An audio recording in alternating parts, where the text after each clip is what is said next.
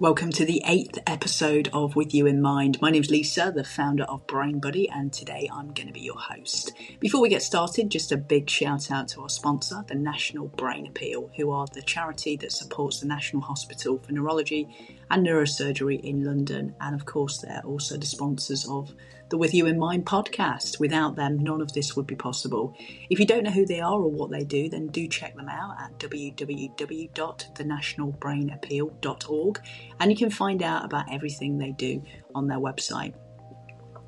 Now, today I've got a very, very special guest joining me. I've got Jonathan Hart with me. Jonathan has over 20 years experience in the NHS as a registered nurse, working in emergency care, critical care also, with the majority of his time spent in the neurocritical care unit at the National Hospital for Neurology and Neurosurgery.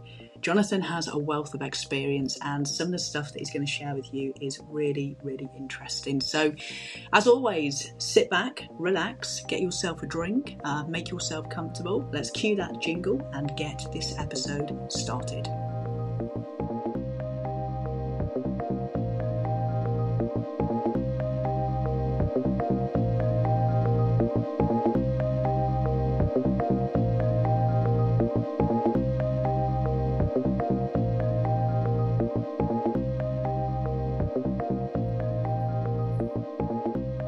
Okay, welcome, Jonathan. It's great to have you here. How are you doing?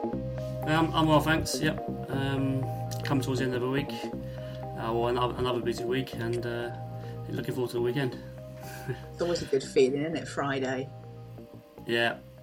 It's. I think I've already got plans. I think my son's playing rugby, so I'm going to go watch him play Brighton College, and then I think Sunday will just be a rest day for me. That'll be nice, just to decompress and I guess process everything that's gone on this week. It's always hard, isn't it? It's why I think start of the year to ease ourselves in. We try to, but it's always like a bit shocking and a bit frazzling initially, I think, anyway. Yeah, especially after the Christmas period and all that December hype, building up to Christmas, busy shops. Like I was in the other day, the shop, I think, it's nice to be quiet again, rather than having a massive queue at the till. Gyms aren't there. I went to the gym the other day. It's absolutely packed, so they're not quiet. Everyone's at the gym, aren't they? No, yeah, that's an annoying thing. It's the usual New Year, New Me, and to some extent that's fantastic. Some people will keep it up, and the more the merrier, I guess. Yeah, exactly. Yeah, exactly. So look, I've done an intro about you and all of your experience in being an epilepsy nurse, but one of the things I'm really keen to hear myself and for the listeners to hear is what drew you to this sort of like path, this career in supporting people with epilepsy? Where did that come from, that drive? I finished my A levels when I was 18, and I took a gap year with a view of going to do physiotherapy. So I went and become an auxiliary nurse or healthcare assistant with my local hospital, and in that time I kind of got a lot of exposure in caring for people with acute illness, and I was observing what the nurses were doing in the hospital and also the physiotherapists. But I was really drawn to the treatments that and the care that the nurses were providing, and how kind of like involved they were in making people well in conjunction with the medical team. So after the decision, I decided to pursue nursing. I did my 3 years training, after which I went into accident emergency at my local hospital, and I thoroughly enjoyed my time there, and in order to develop more I moved into the general intensive care. Whilst I've been working in the emergency departments, I've had a lot of exposure in looking after people with a variety of conditions, and in particular people with epilepsy who have come in because of a deterioration in the condition.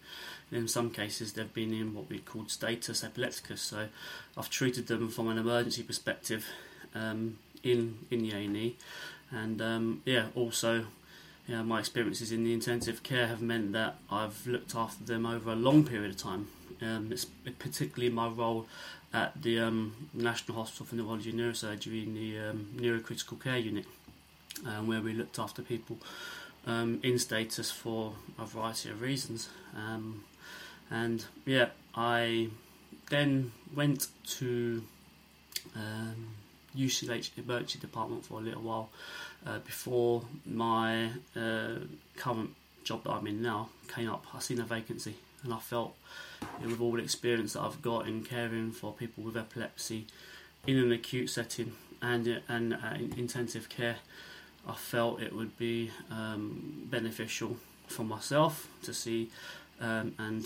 treat people with the condition from an outpatient perspective, especially in terms of being able to talk with them and understand their condition more, because my previous roles have generally involved me and a medical team making decisions on their behalf because they've not necessarily been in a position to decide it. So this role has really opened my eyes to the impact that epilepsy can have on individuals, and I'm kind of passionate now to try and my best to improve myself, and in that respect improve the lives of those with epilepsy as much as possible. And I work in a fantastic hospital such as the National, which is a world-class centre for research and excellence, and I'm learning a lot from the team that I'm with at the moment. So that's fantastic. And like you said, you work in one of the world-leading hospitals that specialises in epilepsy, but as lucky as you are to work there, I think they're really lucky to have you with your passion for this subject. Yeah. It's really, really, I can hear it in your voice when you talk about it. The passion and desire to help others is definitely there. What I picked up on in what you were saying there was, I feel like you've seen epilepsy in patients in its most severest form through your career, like having worked in accident emergency and the intensive care unit. So you've seen almost like the worst side of epilepsy, the worst seizures that people can have. Yeah. But would you just mind explaining sort of the spectrum of epilepsy, so the very mild to, I suppose, the most severe, so that listeners can understand that epilepsy isn't just like, it doesn't just manifest as one seizure in one way, it's a whole spectrum of different seizures. Yeah. So some people will probably relate to what I say, and they might experience it not realising, and perhaps what I say will be educational in that respect. Generally speaking, there is a variety of epilepsy types, and people will have just absent seizures. Other people have what's called a generalised tonic-clonic seizure. My clonic jerks, my clonic seizures, atonic seizures, where people will just fall straight to the floor. So there's a variety of seizures, and in some cases people also have what's called a vocal seizure with or without awareness, and that can progress to a bilateral tonic-clonic seizure. So, with a generalised epilepsy, epilepsy onset is very kind of like widespread and multi-variant, and with a vocal epilepsy, it's kind of specific to one region of the brain, and it can spread. So, with regards to how those seizures can appear and develop. It's some people will experience like what they refer to as a seizure warning or an aura, and they often describe feelings of heightened anxiety, panic. Some people describe a sensation in their stomach that rises. Other people feel like a tingling in one of their limbs, which then progresses,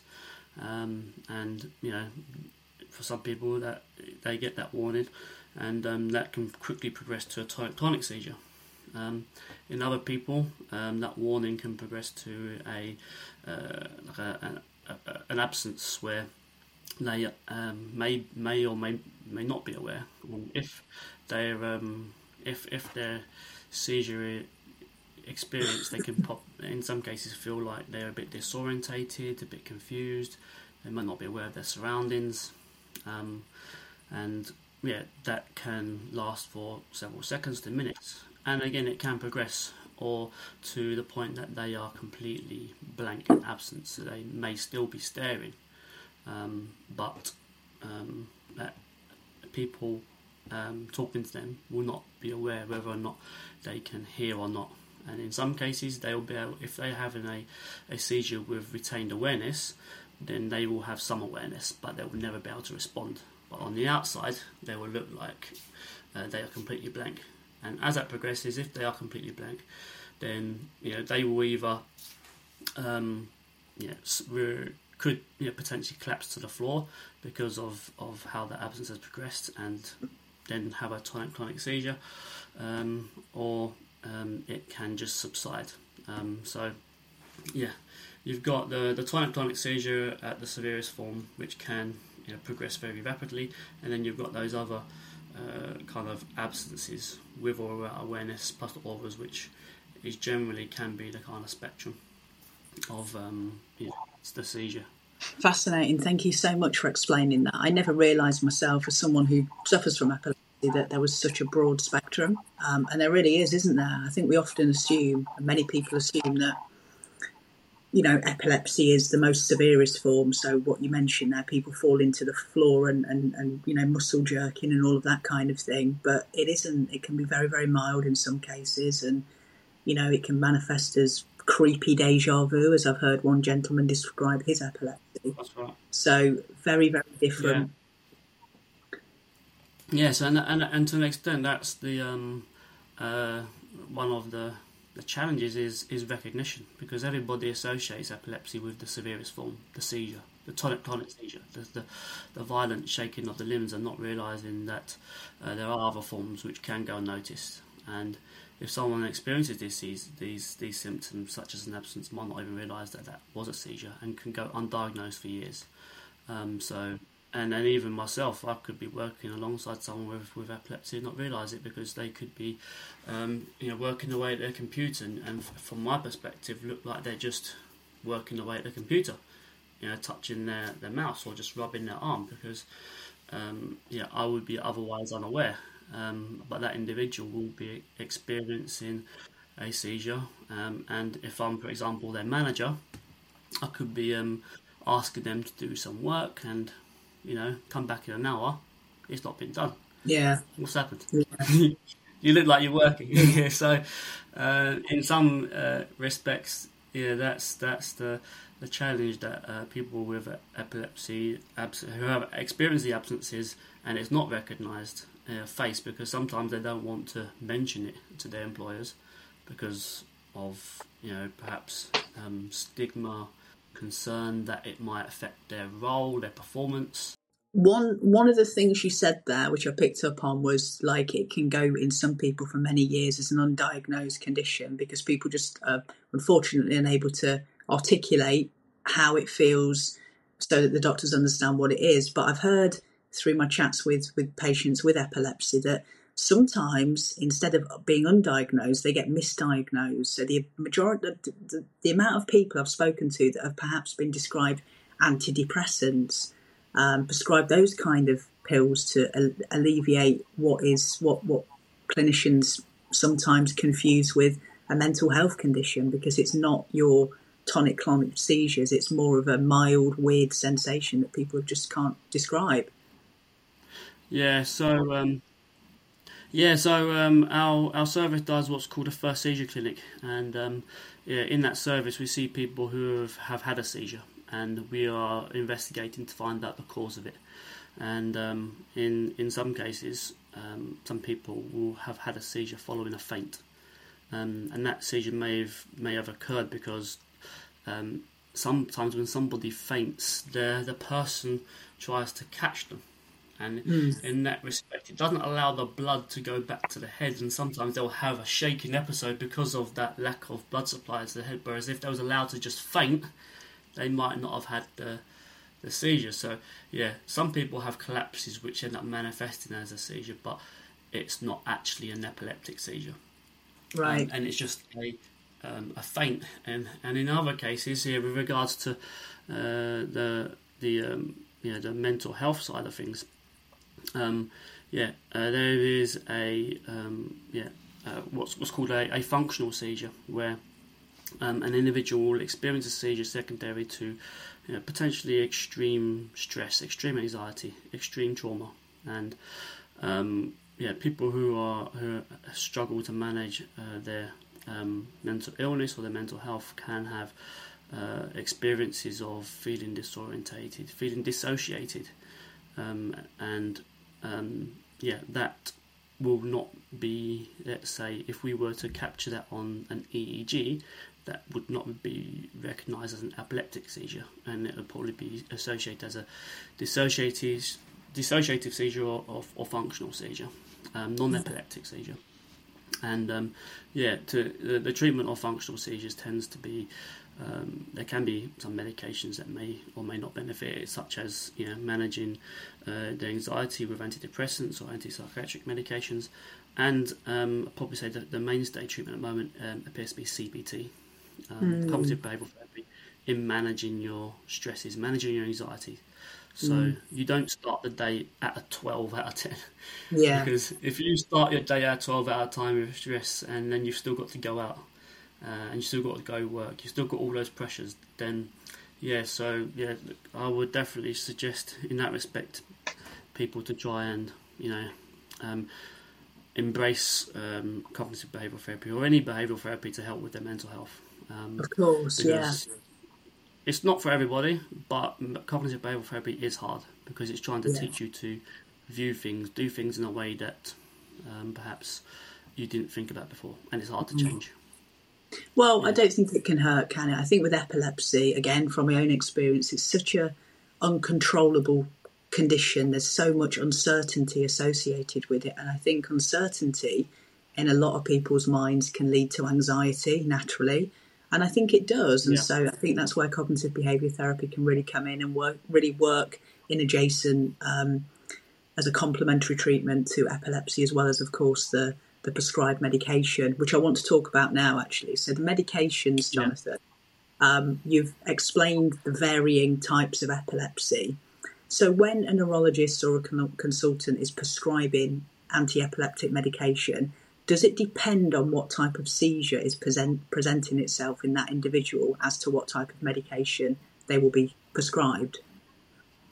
Yeah, pretty much it does, yeah. So, how we prescribe medications to people with epilepsy is been widely researched, and, some members of the team at the National are, on committees with what's called the National Institute for Centre of Excellence, NICE guidelines, and in that respect, we are looking at diagnosing people with epilepsy, classifying their seizures, so identifying what type of epilepsy they have. And in that context, we are able to prescribe them the right medications. For example, somebody with a generalised tonic-clonic epilepsy would probably require, first-line treatment would be sodium valproate. In boys and men, and girls under 10, or any woman who's unable to have children. And if, for example, there is a woman above 10 who can have children, then the option would be to have lamotrigine or levetiracetam as the first line. So it very much depends on the type of epilepsy. And at the moment, valproate is... has been reviewed by the MRHA, the medication board that advises us, and we are currently reviewing the requirement of valproate in men now, because of the kind of like the effects, the potential neurodevelopmental effect it can have on an unborn. But I would still suggest that valproate medication is given, and any discussions with regards to medications and any concerns with valproate to continue, because valproate is a very effective medication in treating epilepsy. And for those people that don't know what valproate is, apologies for interrupting there, Jonathan, but that's known as Epilim as well, isn't it? That's right. Yeah, Epilim. Yeah. Is it one of the oldest medications now, but to your point, one of the most effective? Yeah. It's been used in a long time. Yeah. It's to an extent there are some people who will be of childbearing age, and their epilepsy is so severe that they will still opt to take the treatment. And that's where we do the consent form, the prevent form, to you know, go through the risks and, you know, really help the patients make an informed decision. Yeah. Yeah, and then again, if someone's got, for example, a vocal epilepsy with or without evolution to the bilateral tonic-clonic seizure, then yeah, some of the first line treatments is something like lamotrigine, levetiracetam, and if unsuccessful, we then look at other alternatives plus add-ons, and we go through the list. And essentially, you know, whether someone stays on a medication after that is, and what happens next is dependent on how effective medication is and whether or not it's tolerable. Yeah. And again, in terms of seizure control, tolerability, and seizure freedom, I guess it's majority of anti-seizure medications come with side effects, and the management of the side effects is one of our kind of like balances that we discuss with patients. And yeah, some people tolerate medications better than others.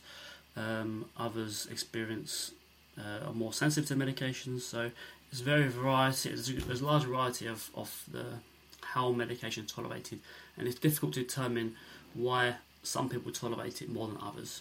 But yeah, it's a challenge, but it's something that we do manage.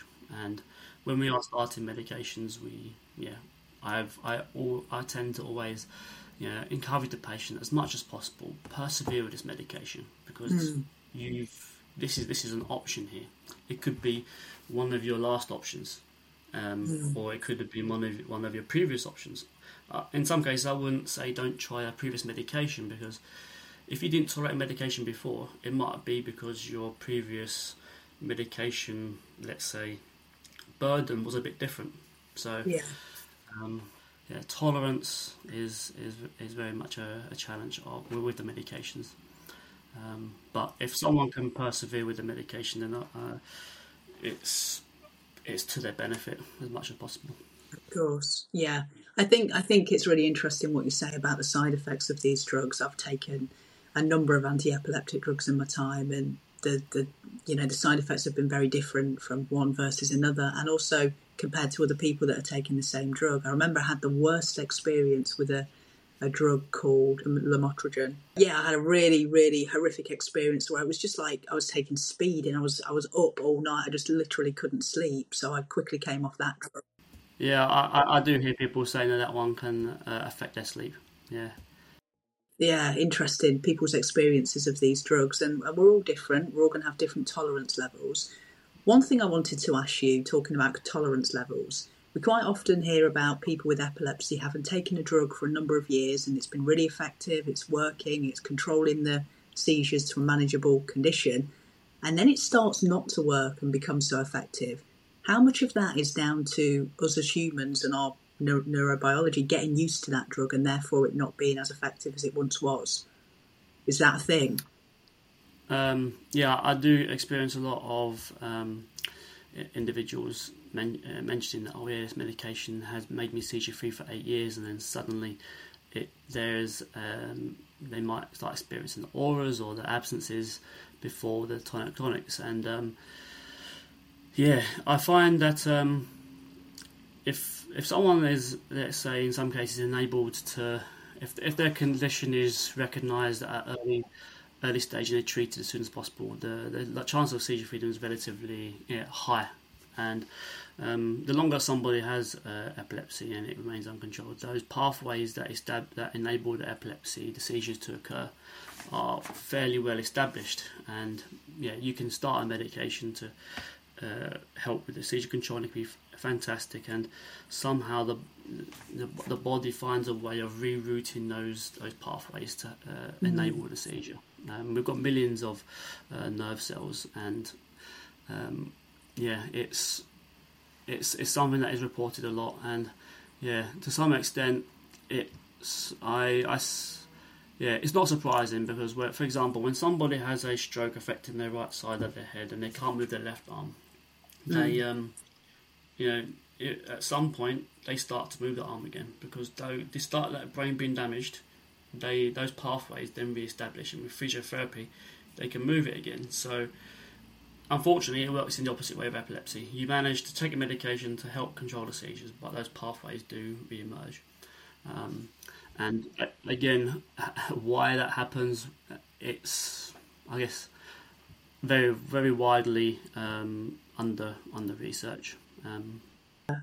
That's really interesting, though, isn't it? The brain is such a clever organ that it can find a way around the medication to make the epilepsy present itself again. Continuing with the theme, I think, of medication, what I've also heard as well is people that take certain medications and then perhaps the brand of that medication changes, and they'll, from that, start to experience epilepsy again or seizures coming through just because of the brand of medication has changed. Is that something that you've come across before?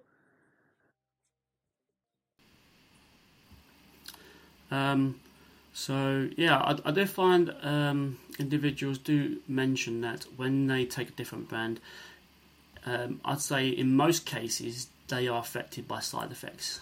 I'd say the brand, is, the medication in most cases is still effective. The seizures are still controlled, but the side effects are less tolerable. So, for example, if somebody takes a different version of levetiracetam brand, in particular, that's one that springs to mind.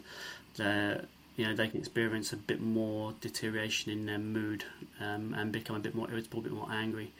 In other medications such as maybe clobazam, some people have reported when they take that in a different form that they have experienced increase in their seizures. There's potentially substances in those that I'm not fully aware of what's in the products, but people do report it, and as much as possible we strongly encourage GPs to prescribe the same brand that individual is tolerating and gets on with and is effective. So yeah, whenever someone contacts us with that issue, we very much ask the GP to facilitate it as much as possible. And that's something patients can request as well, isn't it, to stay on brand, i.e. stick with the pharmaceutical provider who's manufacturing those products and stay on brand. Yeah. Fantastic. Thank you. So we've talked a lot about the particular medications that can support people with epilepsy. In your opinion and with your experience, what lifestyle changes or implementations can people make that will really help and encourage and support their epilepsy? So yeah, with regards to lifestyle factors, I strongly encourage the people I speak to recognise what triggers your seizures. Are there things that you can self-manage that will make your seizures better rather than you needing to take more medication? For example, some people recognise that tiredness is a big factor. So as much as possible, ensure good sleep hygiene, good sleep routine, avoid certain late night activities which are just going to affect your ability to sleep. Some people will recognise that light is a factor that can trigger seizures, so they'll tend to go out with their sunglasses on. With regards to alcohol, if alcohol is something that definitely triggers, I'd probably say alcohol is a significant seizure trigger, and as much as possible, if you identify that or if your seizures are not very well controlled, then consider reducing alcohol consumption. Other factors that other things that I would suggest is exercise and also I'd say not overdoing things. Exercise, but don't over-exercise. Yeah, carry on working if you can work, but don't overwork. Yeah. Recognise when you're getting tired doing an activity at work, because some people do find that their seizures can be triggered during sustained periods of concentration. If you recognise that is the case, alright. So if you recognise that after 45 minutes of sustained concentration, you might have a seizure, then reduce that length or whatever you identify. Give yourself some mini breaks, and if you've got a manager or an employer, then have a word with them, be a bit more open about your condition so that they can support you. That's really good advice. I think recognizing the triggers is a really, really interesting one, because again, the triggers can be so different. I mean, I think some of them will be the same: sleep, good diet, exercise. They're the things that we all need, right, to thrive and to be well.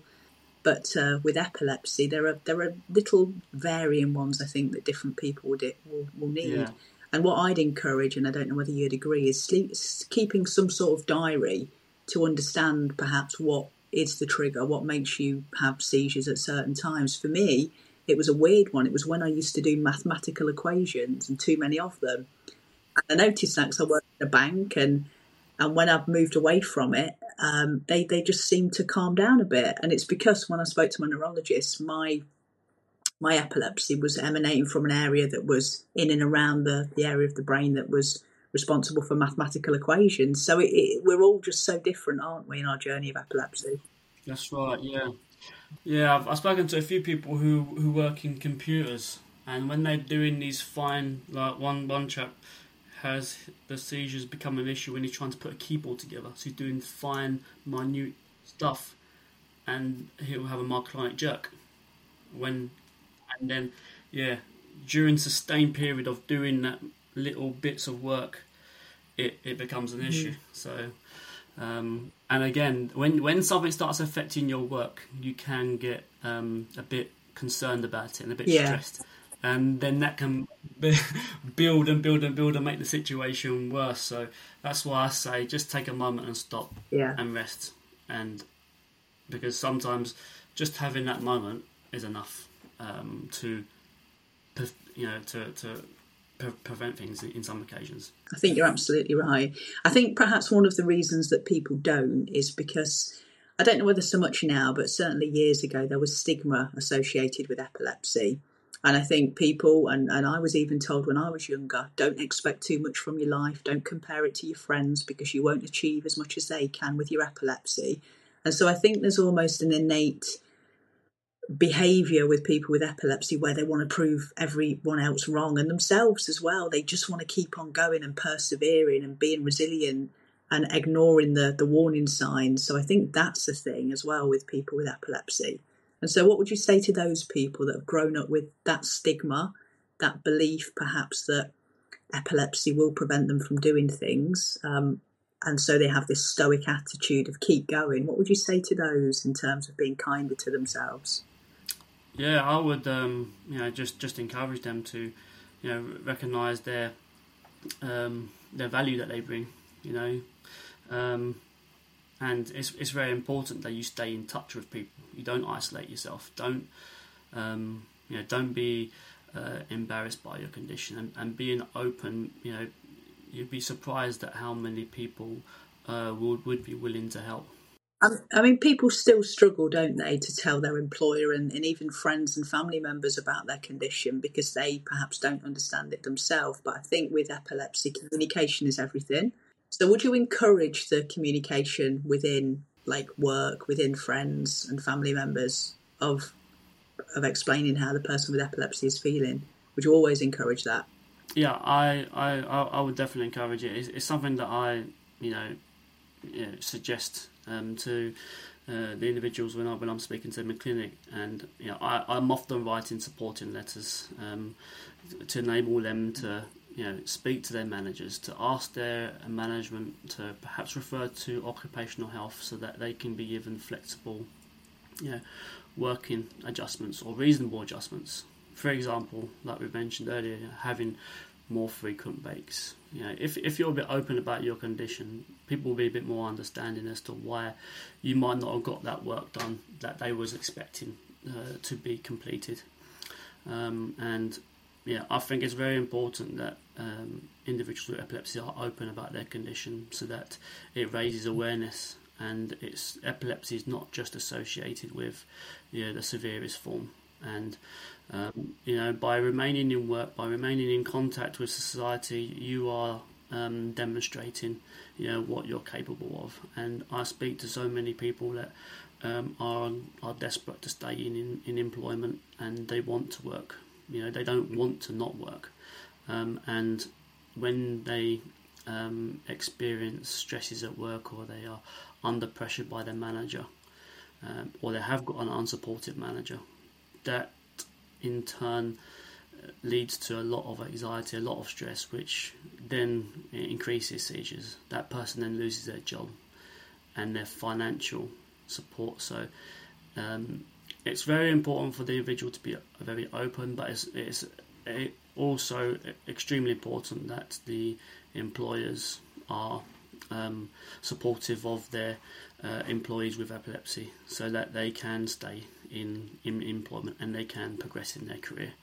And you know, to an extent, maybe government need to be a bit more, I say, maybe perhaps a few more government legislations which will enable businesses to employ people with epilepsy if it's required. Yeah. Absolutely. I mean, the conditions, is it? I'm assuming it's under the Disability Discrimination Act currently, is it? Yeah, it is. So reasonable adjustments should be made, yeah. And to an extent, I don't know how many private firms do have occupational health, but they should have those facilities. But yeah, I'll probably say there's too many people I speak to that don't have access to that and need it. Hence why I will send a supporting letter, but cannot guarantee where it will go. I know some supporting letters have still meant that person's lost their job, and it's sad because I just see the individual in some ways deteriorating because of some of the things that have unfortunately happened with their careers. At the same time, epilepsy, the importance of taking medication in epilepsy is so that we can control the seizures. If we don't achieve seizure freedom, we are controlling the seizures so that the long-term effects associated with epilepsy, i.e. the cognitive effects that can impact on someone, for example, their memory, their cognitive abilities. Epilepsy causes like short-term lapses in it, but as well, over the long term, memory is the biggest issue that I hear people complain of, especially the longer that they have it. And some medicines may exacerbate the memory, but still the underlying cause is the epilepsy and the control of it. And again, when it comes to seizure control, some people tolerate it better than others. And I find that in particular with the elderly and individuals with learning disabilities or any difficulties with communicating. Because if I'm going to speak to a person in clinic who can converse with me very well, they are very good at articulating what they experience. So they might be somebody who had a tonic-clonic seizure and they've got this medication which is very effective. It either stops their tonic-clonic seizures altogether and they don't have experienced anything. Other people will take medication for their tonic-clonic seizure and they start to experience, like I mentioned earlier, a reduction in the tonic-clonics, but they might have a few more absences. And they'll say, I never had an absence before. And so some people will experience new seizure feelings post taking medication. And some people can say that, right, I'm experiencing less seizures, but I'm feeling a bit more anxious, or I'm feeling a bit more heightened anxiety, I'm having fluctuations in it a bit more often. And in some cases, more medicine can help that. And in some cases, if somebody's on a lot of medications, on max treatment, they can literally be stuck there and stuck in a period of having fluctuations in their auras. And if you've got someone like that who can't tell you what they're going through, like somebody with epilepsy, with learning disabilities, or an elderly patient with dementia or cognitive decline, that will probably be demonstrated or visualised in behavioural issues. They will become a bit more uptight, a bit more stressed, and that becomes a bit of a challenge to make, because again, the worsening behaviour becomes associated with the anti-seizure medication, when it might not be. Makes sense, doesn't it? So I think what I'm hearing from what you've said just there is communication with your clinician, with your neurologist, is also key, because epilepsy changes. We know that from what you said earlier, you might have been on one drug for a number of years, which could be working perfectly fine, and then the epilepsy will find a way to manifest itself again, because the brain's a clever thing. So it's just about that contingent process of communicating with your neurologist about your medication, how you're feeling, maybe just keeping a diary and just keeping connected with people around you. Because it can be a very isolating condition, can't it, epilepsy? Yeah. I certainly found it very isolating in my younger years before I discovered charities like Epilepsy Society and various other ones. But what would you say to people, Jonathan, that have epilepsy and are feeling perhaps isolated at the moment, or like there is no hope for them? What would you say to those people? At a personal level and a professional level, speaking from somebody who's I have my own, health issues, which in some cases has same fluctuations that can be worsened by the same triggers of epilepsy. So I'd say to individuals that, recognize your worth. You are a very important person, and you might not realize it. But I'll just I make reference to two films. One film is a film called It's a Wonderful Life. It's a Christmas movie, and it's about a chap who he feels suicidal, and he's basically touched by an angel. And that angel allows him to see his life if he wasn't in it. If he wasn't in that, if he wasn't around, he got to see what other people's lives were without him. So in this case, he saved his young brother's life when he fell into a lake. His brother went on to be a World War II bomber who saved a lot of British people. So saved 20,000 people. And when he's seen his life without him being around, obviously his brother wasn't there because his brother died in the lake. So your presence, as little as you feel like you have, is important and can have a profound impact beyond you can ever know. So you being around means that your mum or dad is able to do what they do, and that is love you, care for you. Yeah. Your loved ones think a lot of you. So yeah, and another film that I've kind of like to make reference to is The Sound of Metal, and this is a film on Amazon Prime, and that film is based on a drummer who becomes deaf. In that film, he's struggling to come to terms with becoming deaf, and he's doing everything he can to hear again. He wants to hear again. And he saves up this money to get himself a device so that he can hear. And it isn't what he expected. And when you're listening to what he can hear, it sounds dreadful, sounds awful. And he himself absolutely hates it. And it gets to a point in the film where he switches it off. And everything is quiet. And I just felt I've never loved peace and quiet so much. And I'd say for that is acceptance. Accept what you have. Make the most of each day. Because no matter how bad you think your epilepsy is, there's probably someone who's got it worse right now. And make the most of each day. And don't get yourself concerned and uptight about what's going to happen if I take this medication or not. Sometimes if you get yourself uptight and anxious about what's going to happen with side effects, you end up stuck, and if you are able to, focus on a day at a time. Right, I'll take this medication today, and I've tolerated it. Fantastic. I'll take it tomorrow. No problems. Take it 2 weeks later. You're continuing on a day-to-day basis, and you can keep. When you think to yourself, "I've got these side effects. I'm going to have these forever," it does become, "I don't want this medication anymore." So If you can, take a day at a time, accept the condition, and acknowledge that I might not be seizure-free, or I have got seizure freedom, and appreciate where you are with it, and make the most of it. I think that's great advice you've just given there, Jonathan, with some great recommendations for two very profound films. Only one of those I've seen, so I think tonight I might watch the drummer one. I've heard really good things about that film. Just finally, before you go, because I know I'm keeping you, In terms of the resources and support that people can get from either yourself, your team, or anywhere else in the country, what would you say the main resources and support areas would be?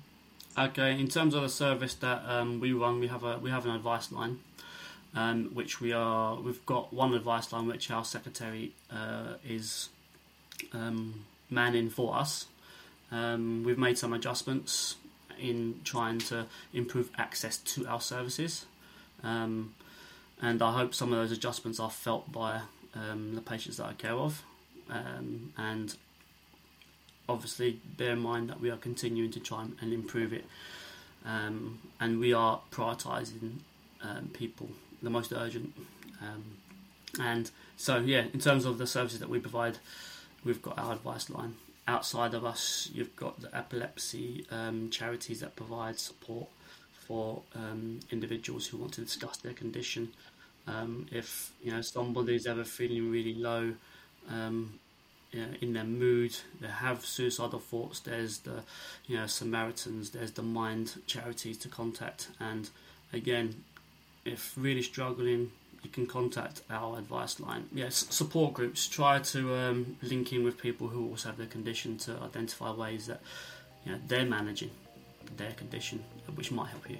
Yeah, I think there's a lot of value in connecting with people that might be going through a similar experience with the condition. Well, Jonathan, thank you so much. It's honestly been a pleasure. I've learned so much from you. I learned so much from you last time as well, and I could literally talk to you all day. So thank you.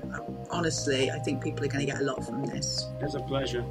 Oh, goodness me, what a knowledgeable guy. It was an absolute pleasure to interview Jonathan and hear all about the work he does to support people with epilepsy. Hope you enjoyed it. Take care and tune in next time when I'll be joined by another special guest.